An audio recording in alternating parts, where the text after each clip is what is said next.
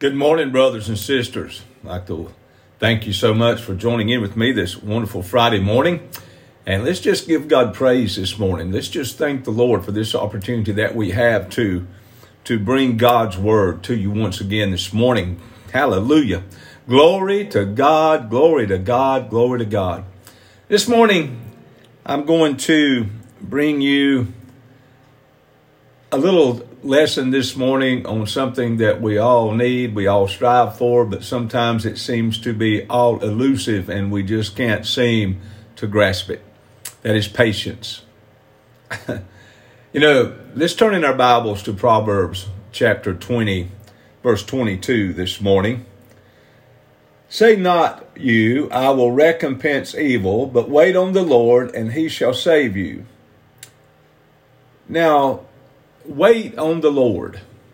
Wow, that is so easy to say, but it seems to very, very hard for us as believers to do. You know, how, how difficult is it for our flesh to sit and wait? Sit and wait on the Lord, see what the man can do. And that man, Jesus Christ, can do all things. You know, this proverb uh, really implores us uh, not to take matters of revenge uh, into our own hands and say that, you know, I'll pay you back for what you've done uh, to me, which we are so easy to do. You know, God's uh, pace of justice is, is far slower than our, ours. Praise the Lord. It, it's slower than ours. Uh, it's long suffering and, and it's full of grace. Uh, while on the contrary, we are very quick to judge and we are very swift to repay. You know, in Psalms 27 14, David said, Wait for the Lord. Be strong and take heart and wait for the Lord. You know, we look at one of the greatest examples in God's Word of a man named Abraham, his wife Sarah, and a lady by the name of Hagar.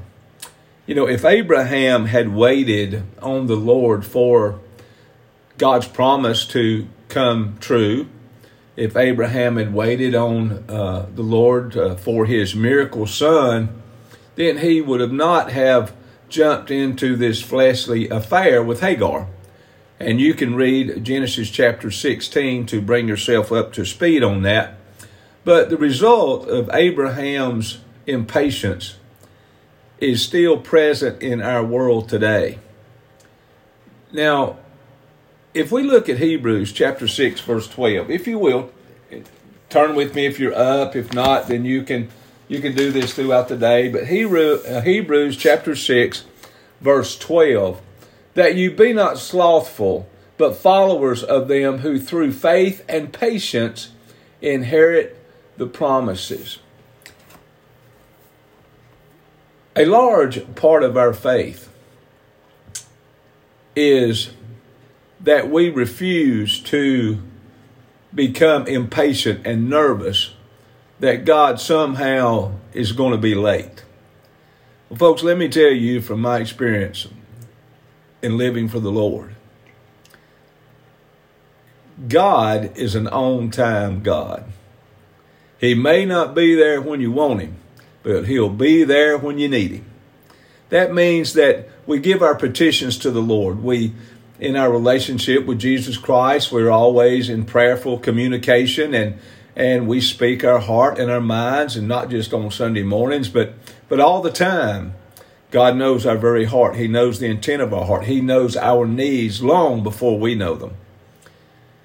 And when we look back at the experiences in our lives, we learn that God has always been there that when we call on the name of the Lord, our prayers are heard. And He's working on those. I, I like to say that God is working on them right now as we speak them. Now, God's never going to be late. When we lift up our hearts to the Lord, when we petition the Lord, when we bring forth our needs, then we, we have brought them and we live in confidence and faith that Jesus Christ is going to move. Now, David, I would say that he had many times in his life when he was nervous on the outside. We all have been there. But if we look at Psalms 27, verse 13, uh, you know, and David stayed confident. He stayed confident in, uh, in, in, in God. God said that David was a man after his own heart. David was a man of repentance. But in order to be a man of repentance, you have to know with all, without doubt, with all your heart, that God has heard our prayers and God is working on those. And you and David said, I will see the goodness of the Lord in the land of the living. And so will we. We will always see the goodness of the Lord. We will always, if we as followers, believers uh, of Jesus Christ, born again, names written in the Lamb's Book of Life, we will see what the man will do. But there's something that we have to work into our lives. We will see what the man will do, this man named Jesus, my Jesus, if we learn to wait on the Lord. If we learn to wait on the Lord. And I know this lesson this morning, this teaching is just a, a very simple conversation between you and I and the Lord. But the weight of this, the monstrosity of, of, of all the things that come together for us, if we will just wait on the Lord, sit and see what the man will do. And as I close out this lesson this morning, I'm going to give you some daily reading scriptures that I pray that you will go and read these, study these. Ezra chapter 1, verse 1 through chapter 2, verse 70. Psalms 27, verses 7 through 14. Proverbs chapter 20, verses 20 and 23. 1 Corinthians chapter 1 verse 18 through chapter 2 verse 5. I want to thank you for joining in with me this morning. And whenever the time of day that you get to listen to this this little podcast that you will open up your heart to feel the presence of the Lord, you will open up your ears to hear correctly. And you will open up your eyes to see where you stand in relationship with Jesus Christ. And you will govern yourself accordingly, lining yourself up always with the Word of God. And remember, the title of this podcast is Two Oars in the Water, meaning that we find all we all find ourselves in, in the same boat. The only difference is that some of us are in our boat we have both oars in the water and we are focused on our destination, which is Jesus Christ, and we are rowing straight to that destination. Some of us are in our boat and only have one oar in the water, and that means we're just rowing around in circles.